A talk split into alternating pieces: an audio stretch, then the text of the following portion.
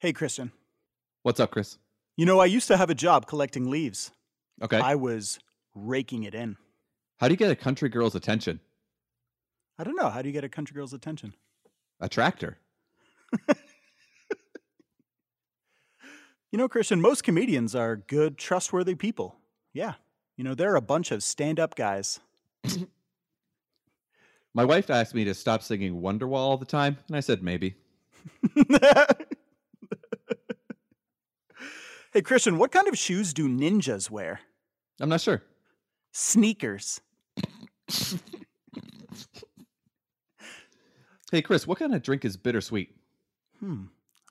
I don't know. What kind of drink is bittersweet? Reality. Oh, there goes gravity. A guy walked into a bar and was therefore disqualified from the limbo.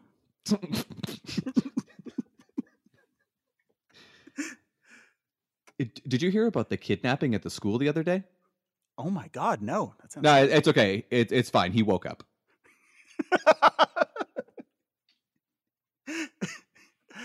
um, hey, Christian, how much did the pirate's new earrings cost him? I'm not sure. A buccaneer. That's uh, that's that's just terrible. Well, I was going to tell you a time traveling joke, but you didn't like it, so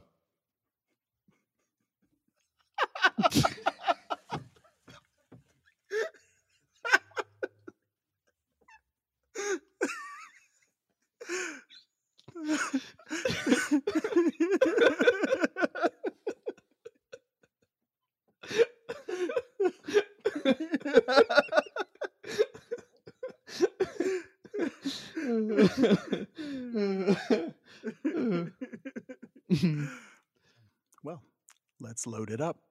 Let's do it.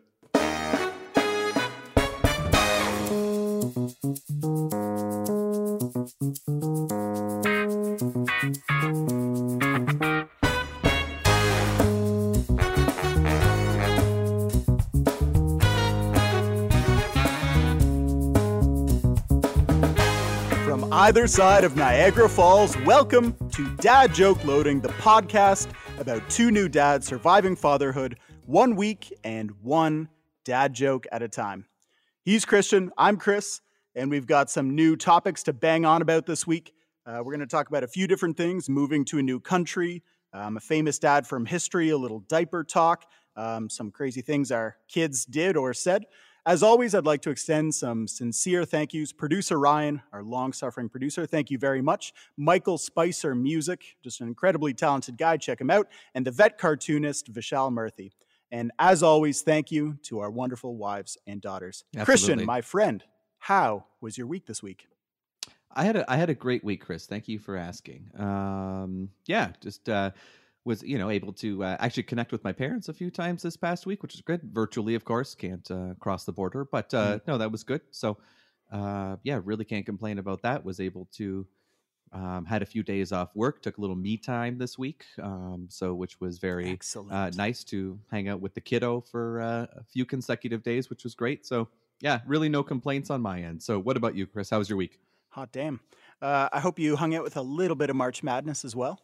I um I had a pretty good week. I um you know, I to be honest, pandemic life, no major changes. You know, same old, same Yeah. old. I made I uh, I woke up at like six fifty eight, and the recycling comes at seven o'clock. So I had the perfect dad moment of like stumbling out in my house coat, basically, Mm. essentially meeting the uh, the garbage man at the end of the uh, the end robe driveway. closed though i hope I, I, I, I worked hard at it, so I'm really hoping that that is the case. But there was a lot of adjusting as Yeah, the garage door yeah. opened. there was wind yeah nothing you can do An interesting uh, story this week, actually. So, um, you know, listeners, as you may know, we're uh, Christian and I are pretty big baseball fans, and uh, I'm a Blue Jays fan. And it's spring training right now, and the Blue Jays have had a little bit of injury trouble this spring training. That's an understatement. Yates, yeah, out for the season. Our closer um, might never play a game for us in his career, despite having signed for us.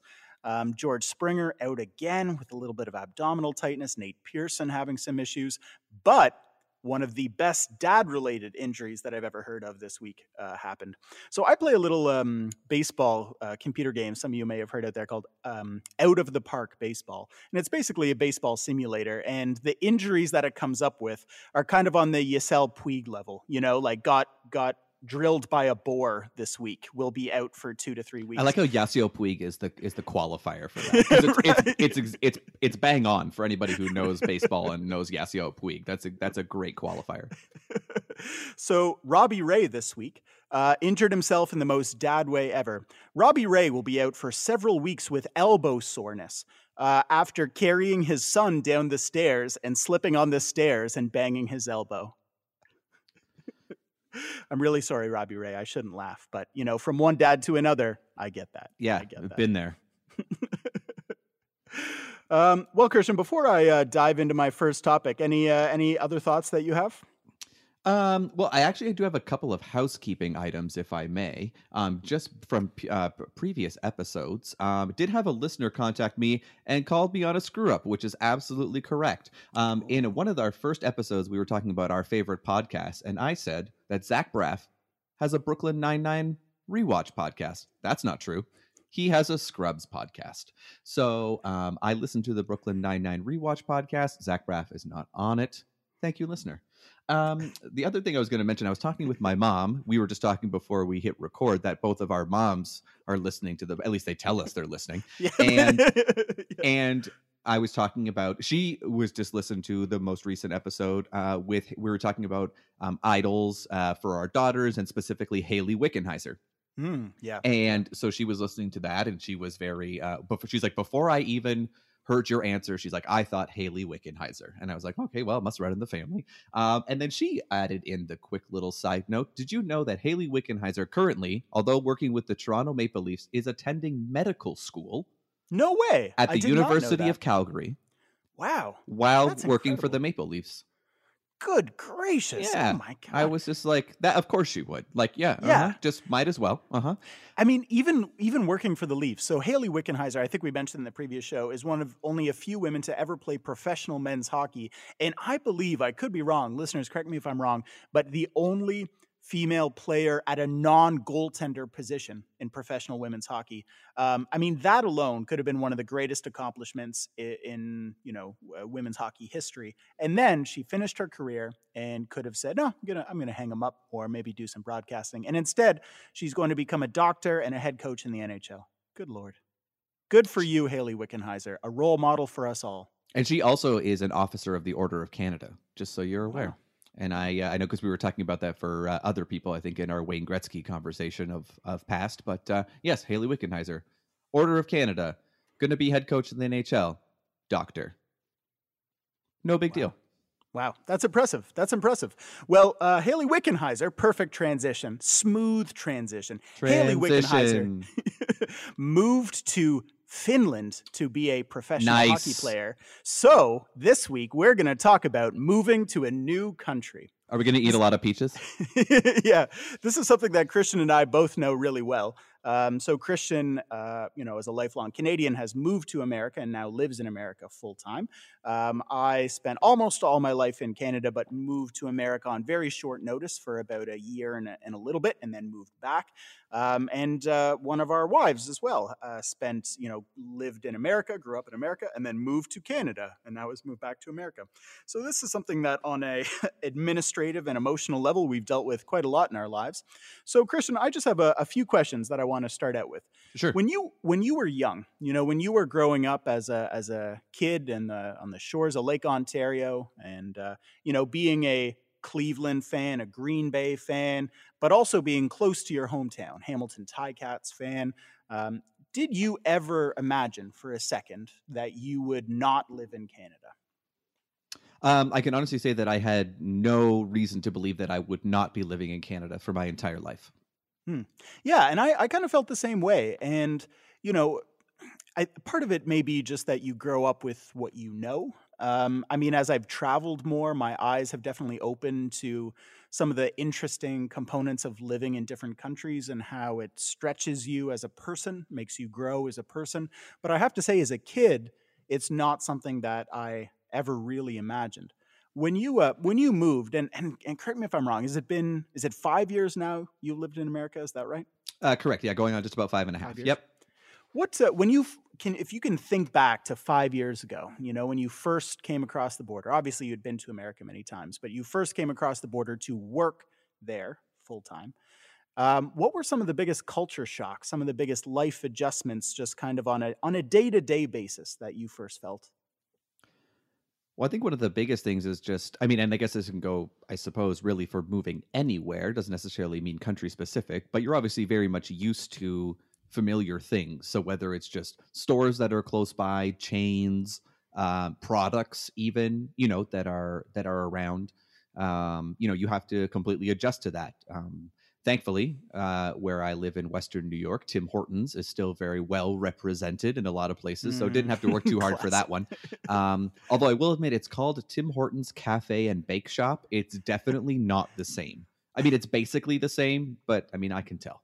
Is the um, menu different? Like, do they the have menu is different. different. on the menu? Yeah. Really? What mm-hmm. are like what are the big differences? Menu. It's a little more expansive, I think. So they're mm. kind of trying to, you know, compete more with the McDonald's and you know, in the right. different sandwiches and that type of thing. But uh, it, I so mean, they're, bit... they're minute differences. But as someone you know whose blood is twelve percent double double, right. um, you know, from birth, you can notice the differences. It's a little bit more lunch oriented. Exactly. I see Tim Hortons very much as, I mean, in Canada uh, no question they serve lunch. Obviously, we've all we all remember you know Canadians growing up in the in the '90s and the in the knots. You know, going to get a Tim Hortons lunch and you get the ceramic dish. You know, your, yeah. your, your sandwich is served on a ceramic dish. So they have done lunch, but I feel like in in you know today's Tim Hortons, it's a little more fast foody. Yeah, it's coffee and breakfast. That's what really what I think of it as. You know, and like donuts, but I don't think of it as a Subway, a sandwich, a panini, you know, that kind of thing. At, at I remember like now. vividly you got the like the like um I guess it's an oval or elliptical like ceramic platter and you got yeah, your little lunch and yes, then they had the bowl yes. of soup with it with that like soup yes. spoon and everything. Yeah, you got like a soup, soup and sandwich, sandwich and you would go and sit down at your table.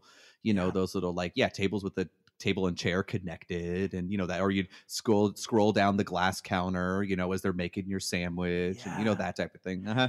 with the old Simpler yellow times. and with the only uh, with, the, with that old yellow and brown logo that they yeah. used to have i used to remember that funny enough i don't want to i don't want to take away because i asked you a question and i'd love to hear the answer but you just mentioned tim hortons there when i moved back to canada I crossed the border in uh, in Washington from Washington to British Columbia, and um, you know we had I had quite a lot of things with me. I had lived there for over a year. I had a visa that I had to take out of my passport. I mean, all the I had a cat with me. I had all these things, um, and it was super fast. And they said, "Welcome home." And the first thing they said was, "Oh, and by the way, there's a Tim Hortons just about a kilometer up the road." See, they know. they know. They've been there. They've been there. They know. So I'm sorry, Christian. You were telling me about culture shocks, and you started by talking about Tim Hortons and our natural Canadian genetics, couldn't help but just leap onto that and talk about it. Please go on. Well, the, just to kind of put a, a, period on that sentence, even in America, at least in our, in my area, it still says Tim Hortons, and there's a Canadian maple leaf on the side, and it says Canada's favorite coffee. Oh, really? Even on even the, in America. Yep, even on the cups. Now, actually, now that I say this, I don't know if favorite is spelled with a U or not. Ooh, I'm gonna have question. to. Yeah, I'm gonna have to. I'm gonna have to think about that the next time I'm there because now I'm like in my mind seeing it both ways, and I actually don't. Well, I know what I'm doing tomorrow morning. Um, anyway, um, but I think like the big thing that I noticed is just kind of getting familiar, like I was kind of mentioning, with the um, the chains and all the different kind of local things that are around. Um, you know, just as an example, in Canada, you know, we think of the things that are specific to us. I'm thinking like, you know, maybe Fortinos or Loblaws, you know, like the different grocery stores. Well, now I have Tops and Wegmans and right. you know things of things of that nature. Which I mean, you might say, oh, a grocery store is a grocery store, but I mean, you get familiar and used to certain products and yeah, you know, and that type of thing. And um, so you know, little things like that. Um, you know, I will still admit that the uh, metric to imperial, even five and a half mm. years later, is something I still have to adjust to. Um, now, that being said, if you ask a Canadian how much they weigh, they're probably going to tell you in pounds. Uh, yeah. You know, or if they ask you how tall you are, they're probably going to say I'm six foot, or yeah. you know, and that type of thing. But just little thing, you know, looking at gas by the gallon now. Uh, right. You know, all these types of little conversions and and I saw and, this know, really uh, interesting thing. It was like a chart of how Canadians see measurements, and apparently because of our American and kind of you know American influences, but switching to the metric system. We're one of these unique countries that has that kind of slips back and forth all the time. You know, Mm-hmm. uh, temperature in metric, distance in metric, but distance when you're talking about a long distance, not a short distance. If it's super short, you'll talk feet and inches. If it's kind of in between, some people know meters, some people know yards. You know they're about the same, but you're not 100% sure. A cup is in mils. What's a quart? You know, there's so many interesting little kind of back and forth. A It's- stone, yeah. a What- score. What is a what is a stone? It's like twenty pounds, ten pounds. I don't even know. oh, see, I thought I thought it was twenty kilograms. Twenty kilograms. But I don't know. That's- That's what so I, I, think I know, a- I know, a- a, I know a score is twenty years, isn't it? Isn't that four score and Yeah, seven years, right? Yeah, score twenty years. this this is a good illustration of our difficulty with measurements. But if you ask a Canadian, "Hey, how long's it, or how far away is blank?" They're going to tell you in time. Yeah, that's if you ask an American, true. they say it's thirty miles. is that true? Did you uh, do you notice that when you like say you Absolutely. go down the street? Wow, that's so interesting. Yeah, absolutely. I'll be like, so uh, because I don't know any of the towns that are around me, so I'm, you know, I live in a in a spot where you know you could go ten minutes in either direction, and you can get pretty rural pretty quick. Um, so there's all these little towns everywhere, and they'll be like, oh, how far away is that? And they're like, oh, it's about eight miles. And I'm like, I'm like, that's an Eminem movie to me. Like, I don't know. I'll be like, so is it like 10, 15 minutes? And they're like, oh, I don't know. It's like eight miles. And I'm just like, oh, okay, gotcha. It's just like, it's really funny how they just, you know, when you think one way, um, although I feel like this is a microcosm for just like a much larger thing is, you know, when you, Right. when you only really see things one way, it, you struggle to see the perspective of another. Hmm. Um, so, but it's just like, yeah, I have no idea. I have no idea how long it takes to drive eight miles to get to that nearest town. Um, and they have no idea how long it takes to drive that eight miles, but they know it's eight miles. Wow. Um, so it's, kinda almost like uh, there's this concept in linguistics called the Sapir-Whorf hypothesis, which is that sort of as a culture, your worldview is shaped by the language you have and kind of the linguistic identities of the language. You know, whether it's a pictogram language or a phonetic alphabet, that kind of thing. And so I like the idea of that uh, we are shaped as Canadians by the fact that everything is measured in time. Yep. you know, it's it's how we see the world in distance. You know. It's also really funny. I think that there's got to be a meme out there, but it's like you know, how Canadians talk to each other, and it's just the different things. Like if a Canadian's like, "Yeah, no," or like, "No, yeah," Yeah. or like whatever, like those mean certain things. But like Right. again, to another culture, they're like, "What are you saying?" And I'm just like, "Yeah, no, it's fine." Right. You know, So, speaking of kind of things that get ingrained with you and kind of how it shapes your viewpoint and things like that, were there any more kind of fundamental differences that you saw when you spoke with uh, people in your in your new home in your new homeland every day, um, and kind of learning about the way they thought or the way they acted or the way they interacted that to you was a bit of a culture shock?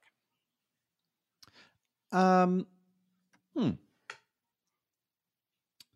That's a really good question. Um, I think that there is, and now this is going to, I don't really know how to say this without it kind of sounding insulting, and that's really not what I'm trying to say. It's, it's, it's very, it, I feel like a lot of people, at least in my immediate kind of whatever you want to call it scenario situation uh the, the general people that you interact with like like i was kind of mentioned they're very familiar with what they know and what they've learned and the way that they know it and so to express something differently to them um, or to have them come about it from a different way it's like a cannot compute kind of scenario um, which was really interesting because even just thinking about um, you know not even necessarily serious topics that's you know not not not in an even that kind of way but even just um you know approaching you know like i like i even mentioned just the difference how i say something how far away is it? I say 20 minutes versus you know 10 miles. Um just coming at it from a different there was a definitely a almost a language barrier um which sounds silly you know even though yeah we get you know teased about how we you know canadians sound sometimes. Um you know it's kind of one of those quote unquote stereotypes but um, there was almost like a, a language barrier that I noticed, especially um, so obviously being a veterinarian, I do a lot of client communication, and that's something that I had to be really cognizant of because I would start explaining something, um, and I could see a client looking at me like I had two heads, and even my technician who was in the room with me was looking at me like shaking their head, like "Stop talking, you're making no sense," and I would have to pause and be like. So I'm from Canada, um, and this is by and I had to explain it. They'd be like, "Oh my god!" And then they, the clients often would be like, "Oh my god, that's really funny," or like, "Oh, that's really interesting." Like, well, like I, you know, but you, and then I'd be like, "I understand how you kind of, you know, didn't. Well, wait, wait, uh, wait. Were you there, but- using were you using your curling anecdotes? Was that the problem? You know, it's just like when you're trying to curl it around to the button, and they're you know they're Well, they're looking at me like I'm an idiot. And I'm just like, you're the idiot. You don't know who Kevin Martin and Glenn Howard are? What do you mean? Like Brier champions, like icons. Yeah, and they're like, I'm uh, just uncultured. No. Um, and so it was, yeah. So that was something that I really had to adjust to, uh, because you know, again, even just simple aspects of it. I know we've we've even talked about it in previous episodes. So, for example, we talked about healthcare, um, and me just having to adjust to the fact that just the completely different way that health insurance works Hmm. um, you know, and that type of thing, which you would think just like, okay, you pay for it and you, you know, you go from there or whatever. But no, it's so much different than that. There's so much to uh, think about. Uh, you know, I know we talked about maternity leave in a different one, which I mean, we didn't know at the time, of course. That was several years prior to us even knowing that we were going to be expecting. But, um, you know, just little things like that that I feel like will continue to arise as those initial situations arise kind of as you go. Thinking about kind of like administrative and logistical things, you know, talking about health insurance, maternity leave, things like that. Um, one of the things that I found when I moved to California was the difficulty in this vicious cycle of getting credit, where you move and you get a new SIN number, or I guess in America it'd be a social security number. Is that right? Am I getting that right? Social security number, yes, in SSN. Canada, it's a social insurance, American social security number. So you can't, so you get one of those kind of automatically, but you can't get credit without something against your name that shows that you've got something like an apartment or a credit card, which you can't get without any credit, which you can't get without the apartment or the credit card. Did you find any difficulties when you moved to America in any of those logistical things, or did you find it to be a pretty smooth transition? Uh, no, I definitely had, um, you know, definitely had to adjust to that, as you mentioned, because what happened was at the time when I moved here, um, I was living with my in laws. So, my, I guess she was my girlfriend at the time, uh, shortly to become wife, but we were living with my in laws. So, again, I didn't have an address, technically, you know, I didn't have a bill that was coming to the house. Um, and I remember one of the first things I tried to do was apply for a Lowe's credit card, and I got declined um, even though I had I could my income, uh, which you know as a veterinarian is a is a you know more than acceptable income that you would think like oh okay they would at least allow me to have some kind of baseline credit card. Nope. Uh, nope, it got declined, and it was just like, yeah, the reason was like lack of credit, and I was like, well, yeah, of course, like, but then I realized, like, according to my social security, I was like two weeks old, right? Like, I was, I Right, had, I had existed for only Right. 14 days, um, and so the only way I was actually able to get a credit card was because my wife, then girlfriend, not that that's important, um, her aunt works at the credit union where uh, my bank account was set up. And so she was basically able to be like, hey, he just moved here. Like, he's a doctor. Can we get him a credit card? And the bank was like, oh, okay, yeah, we can do that. Right. Um, so that was the only way I was really able to to do any of that. You know, you say you say girlfriend or, or, or wife not important, but I, I wonder. You know, I asked the question. So my my cousin um, lives in in America with her um, now husband, who is American. So she's Canadian, he's American, and they're they've been happily together for ten years. But they got married just you know uh, administratively because it allowed her to stay in the country more easily. Was that something that you and your then girlfriend, now wife, ever talked about? You know, getting married to make that transition process easier. And did you find anything changed when you did get married? Um, we did have that conversation, although it did not really, in the immediate transition, matter. Um, and I'll explain why. Basically, because uh, well, quickly, did you have a TN visa when you went? I did, yes. Okay, did, so so yeah. did I. So TN visa, temporary visa, um, but because we have a specialty, um, being that we are doctors, um, it basically very easily allowed me to get said TN visa, which was valid for three years. And so basically, I had the ability to be there for three years, um, and so we didn't really have to really be too concerned about that. Um, and we actually, so we got married before my TN then expired. So, um, whereas, you know, obviously I moved to a new country to live with her and her family. So obviously the seriousness of the relationship was at least somewhat implied at that point. Um, and uh, in talking with uh, my immigration lawyer at the time, he was like, you can renew your TN visa fairly easily. He's like, I have clients that are on their fourth renewal of their TN. It's just based on your contract as a specialty. So again, you know, a veterinarian being one of those specialties. You get a new contract, you can get a new TN visa.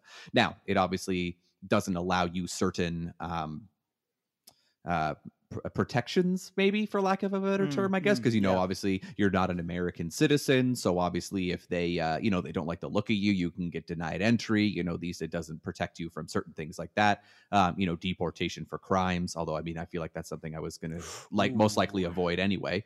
Um. But um you know that type of thing. So i guess no in the immediate no.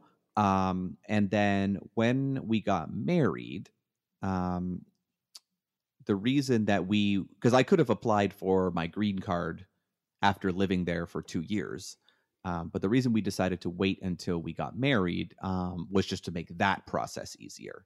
Um, Hmm. so the time in which we waited to get married did not change anything. Um, but the time in which we waited for me to apply for my permanent residency we did because it looks a lot easier when you're married on paper um, Right. and have all those kind of i mean we already had all the joint things you know we already had a house we already had a joint bank account you know all those types of things but um so in Now- that standpoint it, it helped but Now you got married in Canada. correct Uh, you know, you you came back back over to get married. Um, so I'm curious, kind of on the subject of coming back into Canada. Um, when I when I moved back to Canada, one of the immediate things I noticed was the accent. I didn't. Th- I don't think I noticed it so much on the way going in. I got called out by clients a lot for, you know, saying, "Are you from Are you from Minnesota? Or are you from Canada?" Mm, minnesota I had one person I had one person ask me if I was from Ireland or South Africa or something like that. And and I just it was so mind-blowing to me because the the words coming out of my mouth don't sound any different and American people to me having grown up on American television don't sound very different to me but as soon as I crossed back over the border I heard it again. Um, and I I will tell you in a second exactly where I heard it. But did you when when you come back into Canada, obviously because of COVID, it's been very difficult to do so. But do you notice kind of any any culture shocks, either with accent or language, or or anything that you notice more prominently when you come back over the border? Well, the first thing I'm going to say is so the the answer is absolutely yes, and I have a really funny accent story that I'll tell in a minute. But um, this is going to sound again. I don't. I it, it, I had noticeably immediately noticed how much friendlier people are, Hmm. and that's gonna that might sound weird to say, but the genuine kind of just hey, how are you? Just to somebody you've never met before. Um, was evident is evident immediately. Um, and that's something I notice every single time I come back. My wife gets mad at me because every time that we drive across the border, I take a big inhale, and uh, you know what I mean, just to be like, and she's like, "Get out of the car." you know just uh, but the but the accent definitely. Um and i'll tell just a quick story. This was several years ago but there's a hockey tournament um again it's sounding more canadian i realize as i start telling this story. So i get the story. I came back to canada for a hockey tournament. Yeah okay. I was all Uh, out of maple syrup, and I said to my beaver, "I tells ya." so it- it's so I, I there's this hockey tournament that's run by some uh, veterinarian alumni of uh, where we went to school Mm, yes, and yes, yes. it's uh and it's up in Harriston, Ontario, um, and the metropolis of Harriston, and it's and so we go. I come. I drove up for the weekend. Um, so basically, drove up on the Friday night, uh, stayed with my parents, and then basically drove up for the tournament on the Saturday. You know, drove home on the Sunday, kind of thing. And I remember, you know, I the first game we were on the ice for like eight o'clock in the morning, and so like I had a decent two hour drive to get to the tournament. And so, you know, woke up at whatever 5 a.m., got my Tim's and drove, you know, and so get there, you know, there's a list. It's all these alumni, you know, uh, reps and all, you know, mixed together. So walk into the dressing room, several colleagues, even classmates whom I haven't seen a little while, you know, we shoot the shit um, and say, like, how's it going? And then, of course, as veterinarians tend to do when we get together, because it's our lives, we start talking shop. And so one of my uh, friends, classmate who was a few years above us, who is a large animal veterinarian, starts telling this story. And I sit down, and again, I've basically only spoken to my parents since coming back into Canada. and he's it's just it's like he is trying to talk like the stereotypical Canadian that like Stephen Colbert would like tease, right?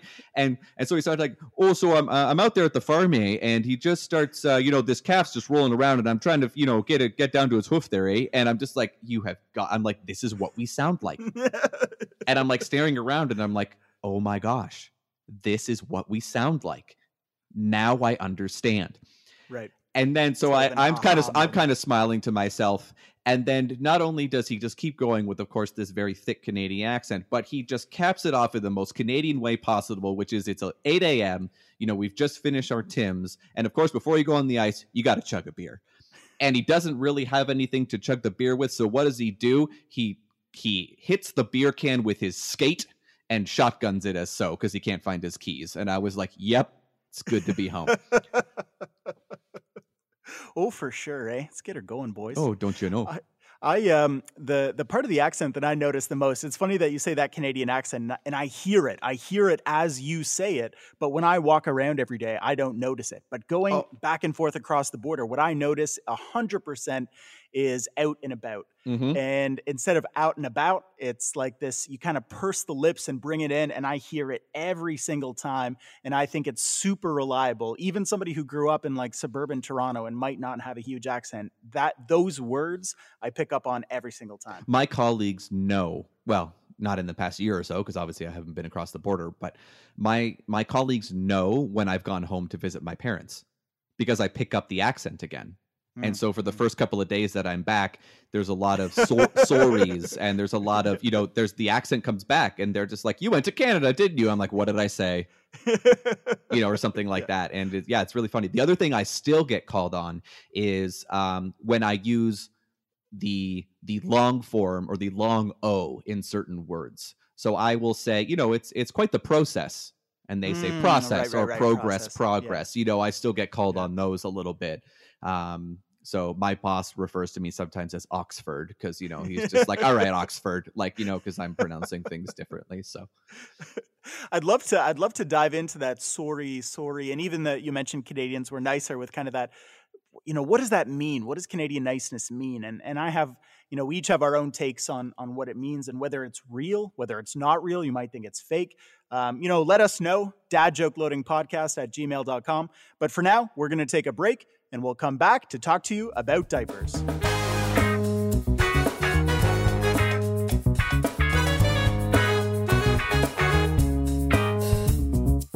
And welcome back, everybody, to the Dad Joke Loading Podcast.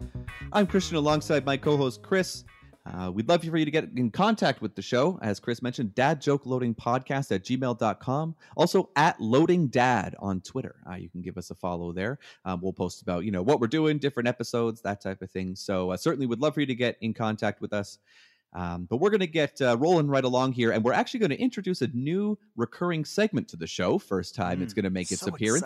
Um, this uh, this is a little quickie, uh, just a quick little segment here, and we were kind of talking about it um, in previous kind of just uh, I guess production meetings, if I can call it that. Um, I'm going to call it that. It makes it sound fancier, but um, and just you know just the funny kind of stuff that our kids do on the daily, or the new kind of things they've learned, or milestones that they.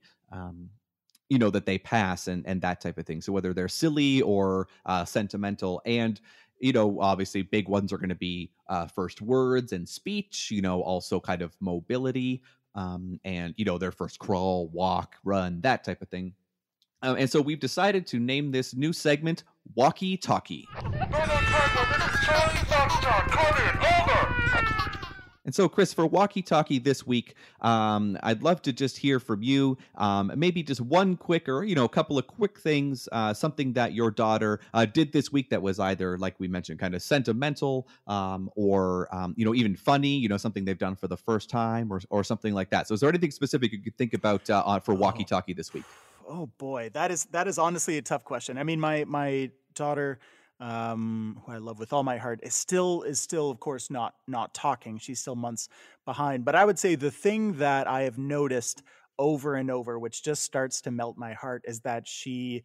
Um, I feel, I mean, I could be wrong, who knows, is starting to recognize my face and my voice. Mm, So when I see her, I do this kind of particular smile, and she immediately smiles, immediately smiles.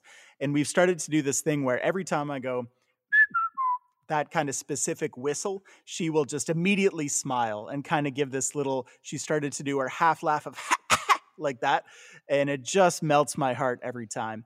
So I would say to me, that's been the big one is, is getting that kind of uh, recurrent laughter and smile with it every time. That's Nice. uh, that's it for me. What about you? Well, I got a quick question just before I keep going because I know we mentioned it on a previous episode. How is sleep going? I don't think I've asked Really you about well. this. Yeah, yeah, man. Um, a good question. I I would say that knowing that I don't have a particular baseline or barometer to compare to, I'm really really happy with how it's going.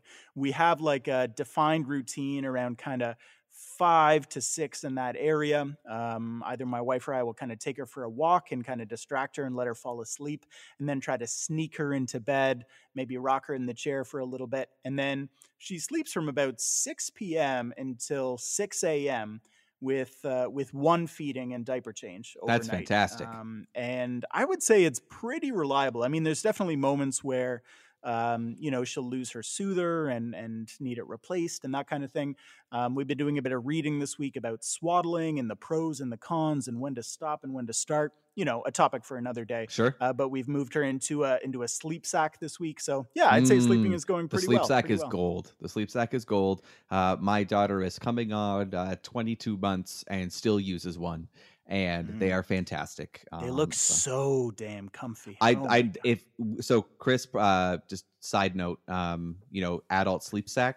Um, let's get the patent for that. Anyway, yeah, yeah. my uh, my walkie-talkie this week is not sentimental at all. Um, in fact, it's quite on the opposite end of the spectrum in the hilarity side, uh, which is that my uh, my daughter this week decided to just take a big poop in the bathtub.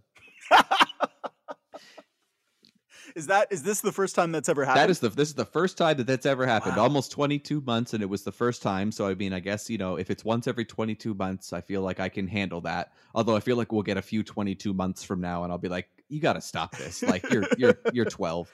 Okay, Um, I gotta. you, you're 24. This needs to stop. So I, I have an important question here, and Okay. this is a this is a difficult question. So, you know, just try. You know, my my daughter's still in the in the liquid poop stage. mm. Um, what uh, what what what were we dealing with here? Thankfully, we were dealing solid log. Okay, yeah okay. this was this was solid Excellent. log um but my my daughter has this and this is all the time she loves to squat so she's always kind of like sitting you know squatting she loves to like get in these like weird stances so her doing it in the bathtub wasn't like a weird thing you know she's like you know splish splashing whatever and but it just it got too quiet and then i can just my wife just looks at me and she goes honey are you pooping it was too late it was too late. And my wife, the rock star that she is, just she got in there and scooped it out. Mm, good for her. Yeah, just Wow. just a rock star. I know I've I've mentioned it many times, uh, and she continues to amaze me on the on the daily with how great of a mother she is. But just So- yep, just with a tool, with a shovel, with a basket, with her hands. I Um, mean, what are we talking about? I, I actually uh, so she used her hand, but I think she might have got like a baby Wow. wipe to like go in there and like cradle it. Maybe I'm not Hmm. sure. Um. I'll ask Yeah. her, and maybe on the next episode, I'll uh, start with some house- housekeeping and be like, "Hey, Chris, just real housekeeping, bare hand." uh, but- that's that's true mom experience and skill right there. You know, grabbing that baby wipe first to get a little, you know, you know, a little protection. That's well done. I like that. Well done. But anyway, that's a that's a, a, a quick look into our lives of kind of you know what happened with our daughters this week. But uh, so that's been a, an episode of uh, Walkie Talkie for this week. So uh, speaking of poop, and we were talking about liquid and solid and all these type of things. The next topic that we're going to talk about actually are the uh, the tools and uh, receptacles that we use to catch the poop on a uh, on a daily basis. And I'm, uh, we're going to talk a little bit about diapers, Chris. And Mm, uh, and and the reason I'm bringing this particular topic uh, up at this time is because my daughter, approaching two years old, you know, very much mobile. Um, you know, we're starting to work our way into potty training uh, and that type of thing. Um, but I have various other uh, friends who have, you know, children at various stages of life, colleagues, you know, things of that nature. And we got talking about the the concept of not uh you know i don't think we were I- I don't think we need to have a conversation about pro or co- like pro or anti diaper. I feel like you know most people use diapers, uh, uh, but it was really more the cloth diaper versus the disposable diaper. Um, and not that there is a right or wrong answer to that. Obviously, Mm. as we qualify on basically every uh, episode that we do, what you feel is best for your family is what you should do. Um, and so uh, that goes with saying, um, but I feel like it needs to be repeated. Um, and we'd love to hear. We'd love to hear from you if you have, you know, strong feelings one way or the other. You feel you know, Sure. let us know what's right for your family and why. We're Absolutely. interested to hear it. Yeah, absolutely. Because we are obviously we are just two dads. Uh, you know, we are two people's uh, you know opinions and thoughts about things. So yeah, we are all about uh, increasing the amount of information. You know, the the power of n, as it were. You know, making as, as many people as we can, as much information as we can uh, we can get. So before we get into it, Chris, I just have a few questions right off the bat to kind of just keep Okay. going with the conversation. Okay. Um, and so my first one is: Do you remember as a child um, Mm. if you were raised on cloth or disposable diapers? Mm, that's a really good question. So I, I don't remember in the sense that I, you know, like I can think back to, to what I had. I did, I mean, I'm sure, uh, like most kids, you know, going through that intermediate phase, I do remember using pull ups, you know, when I was maybe 3 I Mhm. guess, four years old. Um, so, um, my mom actually let me know that for a time we we used cloth diapers um, for quite a long time. She had a it was like this service where um, they would get a bunch of new ones dropped off either every day or every week. I'm I'm not sure. Um, Mom, if you're listening, let me know. Every day. And- How much did you go to the bathroom? Yeah, I, I have no idea. And then they they would get washed, I guess, or I, I don't really Mhm. know the system here, but they would get picked up by the service, who would then wash them and deliver them back. And what I that's got to be a heck of a job. I know, I know. Maybe not the I- clean delivery part, but the dirty pickup. Like that's not even dry cleaning. Like that's I picked up a business card. kudos uh, to at a that cli- person. at a clinic this week for a business that basically specializes in cleaning up people's backyards. Um, which uh, you know, just kind of going through and and I'm not talking about weeds. I'm talking about picking up dog poop. Um, and I got to think, you know, what going in a backyard and picking up dog poop that's four month old, four months old, or a stack of 20 soiled diapers. I don't know. I don't know. Uh, toss up there. But uh, what I remember the cloth diapers as is when I was growing up as a kid, what I remember is my dad and I using them as car rags, car cleaning Mm. rags. They were they were what we would use for the wax. So I, I know for sure that I used cloth diapers for a time, and um, uh, and then at some point moved to to pull ups, which are more like you know kind of in, in terms of material, more like traditional modern diapers, I guess. Um, and uh, yeah, so that's the answer to that question. Cloth for for a bit, as far as I know. I do recall my brother and I as well. Like you said, ma- mainly the having them for other reasons as we were older. Um, having you know cloth diapers at, at the house. So I'm I uh, mom, if you're listening, you can uh, correct me on that. But I feel like we were a cloth diaper household at least for the majority of it. Um, alrighty. Now my question is now for you, uh, meaning you as a father now. Um, how many diapers do you feel like you go through on a daily basis? Mm, excellent question. Um, just doing the math here. So there's one for every nap, one for every feeding, um, and then probably one for every other big kind of daytime event.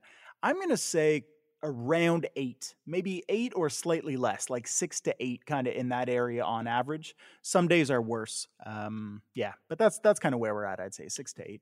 Okay, and then uh, kind of uh, sub sub question or follow up question: How many of those are number ones, and how many of those are number twos? Obviously, there can be a combination, but I mean, basically, how many times are we looking at pee Mm. only versus how many times is poop involved? the beautiful combination. I mean, in many ways, I'd have to say every time, every time that there's a two, there's a one. I'd have to say. I mean, there's there's there's pee almost every single time. I mean, it's just incredible how much fluid they, they she produces, and not particularly concentrated urine either. I- It's really interesting. well, I Um, guess her, her diet has to be majority, like if not almost exclusively liquid at this point. No, yeah, it makes sense. I so guess I mean, I guess it makes yeah. sense. Yeah. I mean, if every steak I had, I had it, uh, you know, um, blended in water, I'd probably pee a lot more too. I guess. that that So- sounds so disgusting. I know, and kind of sounds a little bit like what I'm about to answer, which is one poop per day. I would say Okay, maybe two. I mean, it's in that area. I'd say less than one is abnormal and more than two is abnormal. So, like one to two ish in that area. Okay. And they're pure liquid. And I'd say they happen at roughly the same time of day, but there is Okay. some variation for sure. so then, I, so sure. then when uh, I know this is the maybe arguably the weirdest uh, podcast topic or at least question back and forth we've had, but just, so then when do the poops typically happen? Yeah, that's a that's a good question. I'd say the average is one in the morning and one in the mid afternoon. Okay. It's pretty rare that it happens at the night feeding or overnight, I would say. Um, and I, I, don't know if you've experienced the same thing, but for whatever reason, I feel that the majority of them are not like a surprise. Like you're going to do a diaper change and oh, look, there's a poop there.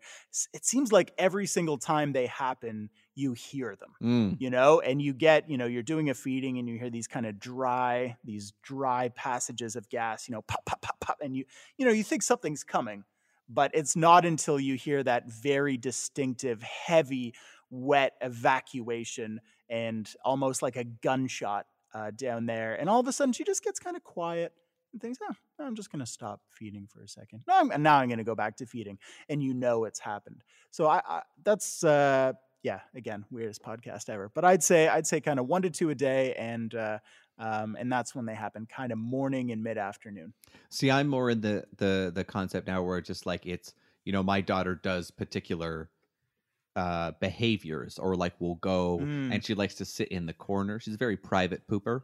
Um, so she'll go and sit. She has this kind of uh, plush chair that she has that has her name on it. She got it for her first birthday, and she'll just kind of go sit behind it and kind of squat, and then you'll just be like, "Hey, honey, what are you doing over there?" And you just hear these. You just hear this like little like, like the little like grunts, and you're just like, uh, and then and then and then she kind of like walks back around the corner as if nothing's happened. You know what I mean? And and she'll just come around and and she'll just go back to playing, and you know, we'll be like, "Did you poop?" No. And she'll just kind of go, but it reeks. Of course, you're just like, uh huh, Right. uh huh. Um, it's so interesting that kids gain that kind of that that knowledge of that inherent concept of latrining so young. Um, I mean, not to not that our children are raccoons, but when I when I worked at that raccoon center, you know, you would see them go from having no concept of where to poop and just be everywhere on them everywhere to gradually progressively in a litter box and then in a corner of the litter box and then using a different litter box from the other raccoon. I mean it, really is amazing how instinctual that is. And i guess in humans it must be the same thing to kind of uh, avoid people move away from people find a find a spot of privacy. Um, it's it's uh, so remarkable how intrinsic it is in us. So my next question then is well, you actually kind of already answered it, which is you said that there's pretty much one diaper per nap. Uh, She's your daughter's pretty consistent with if she has a nap, her diaper is going to be wet when she wakes up. I'd say so, yeah. I'd Okay. say so. And I'd say it's pretty rare that she wakes up in the middle of a nap for needing a diaper change. She'll Right. wake up in the middle of, of a nap, need her soother replaced or a quick head head pat, but she'll she'll go back to sleep again. It's pretty rare that she cries to the point of needing a diaper change. I would say. Gotcha. And then my last question is then how many im- uh, clean diapers when you change them and you put on a clean diaper? How many of those clean diapers immediately become dirty diapers?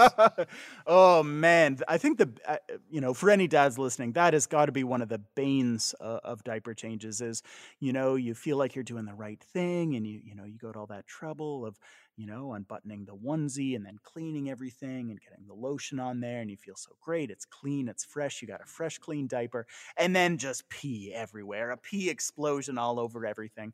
Um, I mean, I wouldn't say it's necessarily an everyday thing. Um, you know, it, it doesn't happen that often, but when it happens, it's just so heartbreaking. You know, you've gone to all this trouble and, well, let's do it all again. So I would say it's, I mean, in terms of frequency, you know, a couple times a week, A couple times a week. What about you? I feel like if it's gonna happen for me, I feel like it's a wake up from a nap with a wet diaper, change said diaper, and within minutes she's pooped. And it's always after I've put all the diaper change stuff away, put her outfit on, right? Like I feel like she's just kind of like, all right, it's been about three minutes. Oh, yep, here he comes down the stairs. All right, he doesn't have anything in his hands. Go time. You know, it's almost anyway. So I again My- doesn't doesn't happen often, but it, it's one of those where you just kind of have to sit there and laugh because you're just like, uh huh, uh-huh. my wife my wife experienced a rough one of those a couple of days ago where she uh, she she did a she gave her a bath um, and then uh, you know went downstairs did a feeding getting ready for bedtime and she pooped you think ah pooped after a bath well you know it's gonna happen right she's gonna poop every day no problem only to uh, get to the diaper, see that it had gone up the back, mm, seen that it had gone into mm, like the, the armpits. explosion. You know, yeah, and you get, you know, you kind of think, okay, where's that in between? I can use a little, I can use a little baby wipe for for the lower back. I got that, and then you kind of look up and you say, oh, oh, it's on the shoulder blade. And you, you think, okay, yeah, I can still, I can wipe that off. It's fine. It's fine. And then you look up higher and you see just this mysterious wetness of the bottom of the hair and you're, no no it's bath no, time no again. i can't yep, i can't i can't just turn the tub back on yep all right put on another pot of coffee we're gonna be a while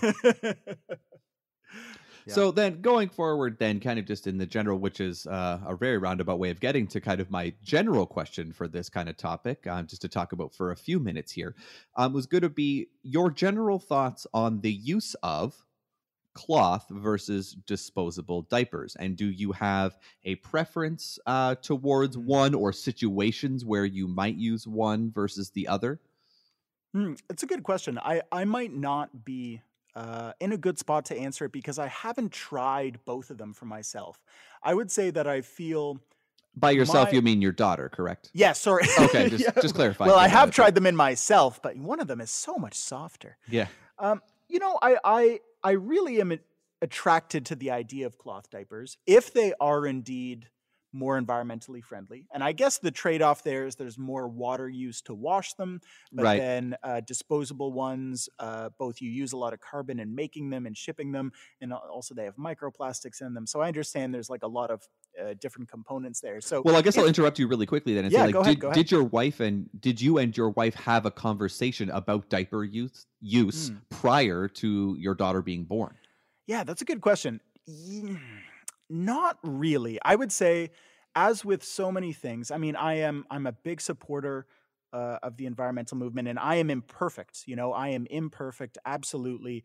In that, I think, as with so many issues within within environmentalism, it's you know you have this great intention and idea of why something is is better or good but you get so caught up in your own conveniences and you get caught up in your own schedule in life and you you end up prioritizing those in in the short term. And i think when you have a kid it's one of those moments in your life where you just feel like you ought to be able to take any shortcut. And of course that's not true. I mean there's 7 almost 8 billion people on the planet right? So you know if if every single one of us had a shortcut taken when we were born um, you know we'd end up with with a lot of environmental problems. And so I'm not saying it was the right thing for us to do. It's probably the wrong thing for us to do. But I think in that moment it became a well, we know disposable diapers are convenient. Let's just go down that road. Um, so I would say we didn't have the conversation, and we probably ought to have had the conversation. Um, did you and, and your wife uh, talk about that difference? Well, now I feel really bad because I feel like I just called you out for not having the conversation, which was not, no, which good, absolutely good, not the point of the question. you, you, should have called me out, though. I mean, it's a good, it's an important topic uh, to to talk about, and I'm glad we're talking about it today. Um, so my wife and I did have a little bit of a conversation, and much like, so I'll I'll back up and say, much like you just said, we are imperfect. Um, we you know don't out best of intentions but maybe not always the best in ex- execution. And i honestly don't know the answer. You had mentioned kind of the i feel like the big pro that most people have to the uh, cloth diaper uh, is just the the ability to reuse them of course right? Um and so but then there's the uh, compl- the uh, you mentioned the water usage to wash them, and so how much more environmentally friendly are they? Are they? Um, there's the economic factor, right? Whereas if you're not buying, you know, a box of diapers every whatever week or that type of thing, you know, versus what's your water bill or your you know your detergent or whatever it is. You know, I'm sure cloth diapers on average are more expensive per diaper just to purchase them initially. So how how does that work out? I, I honestly don't know. Um, and I guess that's me kind of admitting my privilege a little bit in that I never had to consider that, I suppose. But our but to get back to my wife and I, we we we bought both um so that we could be at least prepared to have one or the other, depending on which we felt worked best. You know, and as with most baby showers, I'm sure you get some, you know diapers and you know that type of thing and and different uh accoutrements as as they you know as if i can say so uh but so we did kind of start i think initially with the disposable because of the convenience of it specifically and then also the frequency of which you know especially a newborn um you know goes to the bathroom you know just being able to quickly do those especially you mentioned kind of the um, especially with sleep patterns you know you want to make the uh, diaper change as uh, what's the word i'm looking for here baby?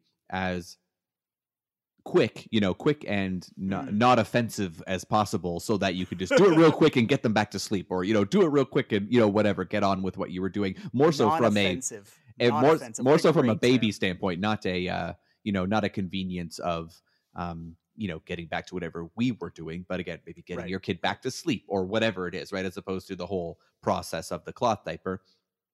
Um, and so I think we had both, and and we've kind of gone back and forth with periods of both. Um, so I know there's time that during you know we kind of settled into a habit for a good chunk of our daughter's life um, where it was like kind of during the day, you know. So when it was just, oh, you know, is your diaper wet? Yeah, we need to change that during the day. That we would use cloth diapers, but for sleep time, so overnight and for naps, we would use disposables just because they're a little Hmm. more absorbent um, and they are again less offensive if i can bring that term back just because. Um, so that if she did happen to pee her her diaper during a nap there was a less likely chance she was going to wake up just because you know with the cloth diaper just that little less absorbent you know or you know depending on the material. So we worried about it maybe being an issue or just the wet cloth against her skin you know that type of thing. Uh whereas if she was awake already you know we obviously there was no issue so we could just change it. Um but that being said you know i don't think we really had a specific plan in terms of oh we're going to do this we kind of just figured it out as we went along Right. um, now, I, I- know one of the other big things that people talk about, and Chris, I'm curious your thoughts. Now, I realize you're all you're this is all kind of hypothetical for you, but um, you know, uh, one of the other big things I did ask a lot of my colleagues and and uh, friends who have kids of their own, kind of the difference, um, you know, between between them. And one of the things that I thought was interesting, which I don't know that I'd ever considered, and again, maybe I'm just proving how lucky I am that uh, my daughter didn't experience this, but there were a lot more. There's a lot more diaper rash with the cloth diapers. Hmm, I was just gonna ask. Yeah, yeah. And that's something, thankfully, knock on wood, um, I I haven't had to experience in any major form. Um, but that's also something I hadn't considered. So then, is it you know with the interest of being economic or environmentally friendly, which is which are are good reasons. Like I'm not certainly here to be like, "Ah, pfft," you know, that type of thing, as we've mentioned prior. Very pro environment, um, and but you know, it's one of those. Okay, but is it going to be better? You know, let's say your child, son or daughter, whatever, uh, reacts very poorly to the cloth material. You know, that gets wet Right. and and they're getting diaper rashes. Well, okay, yeah, you know, is dealing with that better than the concept of the reusable, you know, in in in diaper in that in that kind of thing. And that's something I guess I guess I just don't know. I'm curious your thoughts on that. Yeah, that's a that's a really good question. I mean, it's a it's a very valid philosophical one too. I mean, I would say, knock on wood, um, we've been very lucky and fortunate that we haven't really dealt dealt with too much diaper rash. Um, we've used this cream. I don't know. We got it as a recommendation from a mutual friend of ours called um, Penaten. Um, I understand it's like a German cream. It's just sort of this very heavy duty, thick white cream that we use. And uh, we're very lucky, again, knock on wood, that we really haven't had any rashes at all. Really, uh, the big skin thing we have is, is she scratches her face, you know, a lot, even though we try to keep her nails uh, trim. So we haven't had a lot of that with diapers. I think if it came down to that philosophical question of, um, she was getting rashes with the cloth, would I go to the disposable? I mean, I think it would be hypocritical of me to say that I would stick with the cloth, knowing that I'm using disposable now. I mean, I would like there to be a, another option, but I, I know just honestly and realistically with myself, you and I work in a profession where there is so much waste in single use Mm. plastics for tiny, minimal, minimal Yep. changes in aseptic technique. I mean, really very tiny. But that is all that but that is all for the medical benefit of the patient. And so, in this sense, if your daughter is your patient uh, and you're making a change that might be for her medical benefit. I mean, I'm not saying I would make that change right away, but if she was developing a rash every time, would that not give you a little bit of impetus to say, well, I'm going to go to the thing that isn't giving her irritation? And and I think that's kind of the I feel like this is a microcosm of just a uh, a concept and a thought process that probably plagues parents and has us all losing sleep, which is just your own personal um, thought process or mantra clashing with mm. the actual benefit to your child. And so something yeah. that you believe, regardless of what that is. Um, and uh, you know, how does that how does your personal belief system clash potentially with you know something like that? So for example if you are again obviously you and i are still pro, pro environment but maybe somebody who was gonna no i'm gonna stick to my guns and i'm not using disposable and and this and that but their child is getting diaper rash every single time they put one on right? Like that type of thing as opposed to um you know having to set aside your personal belief system or at least curbing it to some standpoint uh, in order to benefit uh, you know, to benefit your child, or even just then having to deal with the, I guess, guilt may be a little more forceful than I mean it, but you know, using if if again, you know, using disposable diapers is you know makes you feel guilty about you know the the waste aspect of it but it is what's best for your child how do you reconcile that and i don't sit here to ask you that question I'm more just sit there to float that out into the nebulous kind of as a as a general thought Mm. Um, but that being said, uh, you know, we've gone deep into the realm of of diapers, deep down into uh, you know what, what you know what what people's thought processes are. Uh, you know, when the shit hits the fan. Thank you for the pity laugh. Um, but we'll take a quick break here on the Dad Joke Loading podcast. And when we come back, uh, Chris is going to close us out with another recurring segment. Um, as we mentioned, always contact us. We're very curious about your thoughts on all these types of things, things we can bring up on the show, um, things that we can uh, talk about. Um, and you know what? If, if there's something here that you think we're off base about, we'd love to know. Um, you know, like I said, we're just two dads trying to figure this uh, figure this whole thing out. So we'd love to hear from you again. Dad Joke Loading Podcast at gmail.com uh, at Loading Dad on Twitter. Um, but like I mentioned, we're going to take a quick break here. When we come back, Chris is going to close this out. So we'll be right back on the Dad Joke Loading Podcast.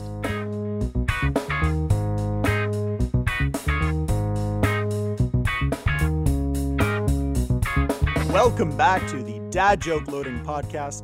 We're going to close things out with one of our recurring segments that you've heard before called From the Vaults.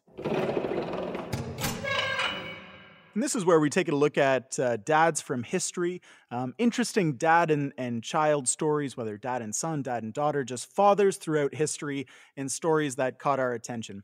So, the one I'd like to share this week is about uh, a name that you might be familiar with an Antarctic explorer named Robert Falcon Scott. Now, you might just know him as Robert Scott, but I learned that his middle name is Falcon. That's so badass. Yeah, Christian, what a what an incredible last name. Do you know anybody with a, a middle name as cool as Falcon? Um, not off the top of my head. No, the only one I can think of is Ronald Ulysses Swanson, but he's a character on Parks and Rec. Um, so that's that's about as good as I got. Yeah, that that's a pretty good one. Um, I actually don't know how we got the name, uh, the middle name Falcon, uh, but it kind of got me thinking about middle names a little bit. D- how did you pick the middle name for your daughter? And was it ever a question or debate? Was it something a name that you just liked, or did it have some kind of family significance? Uh, we we kept with tradition um, of all of the females in my wife's side of the family having the same middle name, um, which is actually the same as my mom. So it actually kind of worked out uh, kind of nicely, although spelled differently, and she will uh, um, kill me if I don't point that out. Uh, but um, so it was we we went the family route in terms of the kind of keeping with the lineage, um, which is the same for my middle name as well. My middle name is my dad's middle name, which is the family the family middle name for for the boys in the family. So oh, cool! I didn't know that. That's uh, that's pretty similar to what we've done as well. It's all it's all somebody in the family, whether it's a parent or a grandparent or something like. that. I feel that. like the middle name is typically where you pay homage to a grandparent or uh, yeah a, a name of past. So does that mean he is his grandfather was named Falcon. yeah, yeah, exactly. Or I, I, mean, yeah, or he his grandfather was a. Falcon. That's literally. I was just like, or maybe he was a Falcon. That's exact. I'm glad. yeah, get out of my brain. So, Robert Falcon Scott was an Antarctic explorer. He's the second person to the South Pole after Roald Amundsen. But unfortunately, on his second expedition, the one where he reached the South Pole, he unfortunately passed away on the way home from that. Um, so his son, uh, he had had a son with uh, with his wife at that point. Um, interestingly, his middle name was Markham, but that was named after uh, one of his godparents, Sir Clements Markham. The other godparent of Robert Scott's son was J.M. Barrie, the creator of Peter Pan. What? Yeah, what a small world, isn't Huh. that crazy? So Robert Scott is is a pretty cool guy. I mean, I, I have to share what he wrote. Was that a, a was that a. South Pole joke? yeah. So Robert Scott, on his way home, he wrote a letter to the English people as he was sitting there in Antarctica, freezing to death, without a Tim Hortons coffee in his hand. Mm. He said, We took risks. We knew we took them. Things have come out against us, and therefore we have no cause for complaint, but we bow to the will of Providence, determined still to do our best to the last. Had we lived, I should have had a tale to tell of the hardihood, endurance, and courage of my companions, which would have stirred the heart of every Englishman. These rough notes in our dead bodies must tell the tale, but surely, surely, a great rich country like ours will see that those who are dependent on us are properly provided for. Are you are you kidding me? Those were his last words that he shared. I mean, I I hope to do something just nearly as good as that I don't know But that I've if- ever said anything that profound in Yeah. my life.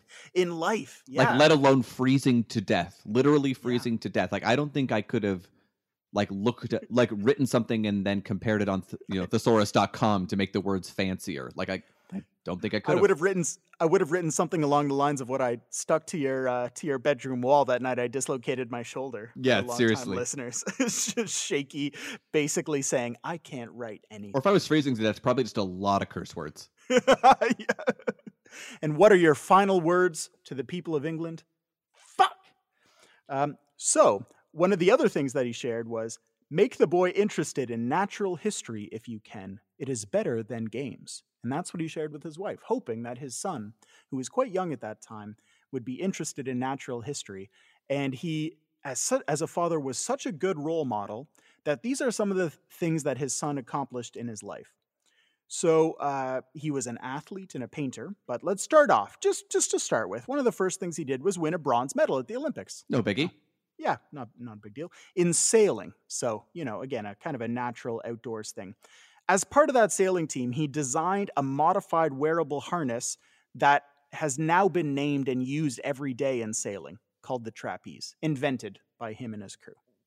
No Then biggie. He decided to join the military in World War II after winning an Olympic gold medal and designed some of the ship camouflage. You know those crazy uh, paint jobs that you see on naval ships where Mhm. it's like zigzags and stuff like that so they can't be seen over the horizon? Uh, he was one of the inventors of that um, and designed it for That's the bananas. ones. I know, I know. So then the war ended, and he thought, you know, I haven't done enough to help natural history. So he joined ornithology groups and um, pioneered the program that saved the Hawaiian goose from extinction in the 1950s. You trying to make me feel bad? I know, I know. Makes all of us feel bad. So then he thought, you know, okay, I'll do a few TV shows on BBC. I'll try to become, you know, a, a leader of the ornithology group. I'll do my bird stuff for a while. And then he thought, why don't I fly like the birds? And took up gliding for fun. And seven years later, became the champion of the United Kingdom in gliding and became chairman of the British Gliding Association. Okay. And then just to top it all off, um, after that, he became involved in the Loch Ness uh, controversy. And this is one of my favorite facts because it shows that he could kind of mess around a little bit. So he proposed the scientific name of what could potentially be the Loch Ness monster. Like as- genus and species? Exactly, exactly. As Nessiteras rhombopteryx. Only for everyone to find out that it was really just an anagram and that if you mixed everything up, it said Monster Hoax by Sir Peter S. Or, yes, Love both picks are monsters are. I know, isn't that incredible? And then to top it all off, his lasting legacy that I think all of us might know him from is you know the WWF. No, not the wrestling Oh, okay. The uh, the great the giant panda wrestler sorry giant panda um, that is the logo of the world wildlife federation he drew that logo Really? yeah that's him that is the son of antarctic explorer robert falcon scott Although I will say, Giant Panda does sound like it could be a World Wrestling Federation guy, like big sumo kind of guy. Like I feel like that could be. But anyway, so you're telling me he did that. Uh, champion glider, head of the UK in Gliding Association, bronze medalist, war veteran, Yep. um, created camouflage for ships. Yep. Like any one of those, I think I missed one. Yeah, saved a species. Oh, That was- there, was saved the this. other Oh my Yeah, gosh, how did yeah, I just forget that? So, but BT any any one of those things makes you famous, I know. like internationally, like as you're known as the person who did this. Like, not that I'm saying he just saved the Hawaiian bird, but like if you were known as part of the group that saved a species from extinction, like you are you are uh, immortalized in your your uh, what's the word I'm looking for? Like your discipline. He's but he's immortalized in like six disciplines. Exactly, exactly. And this was all from a father who said, These rough notes in our dead bodies must tell the tale. And the tale was, Make the boy interested in natural history. Well, job done. Job done. And I think that'll close it out for this week's I'm gonna have to start. Yeah, I, I got to go start writing some profound shit. yeah, yeah. We'll uh, we'll try to be poets by next week's episode, which we hope you tune in on the Dad Joke Loading podcast. I'm Chris. This has been Christian. We've enjoyed talking to you again this week. We'll be back next week. Um, please, uh, please uh, hit hit up some of the people that have supported us. Michael Spicer Music. Uh, Vishal Murthy, the vet cartoonist, thank you very much to producer Ryan, and thank you, as always, to our beautiful wives and our Absolutely. We love you. Hit us up at dadjokeloadingpodcast at gmail.com, and we hope to see you next week. Thank you very much for listening. Take care.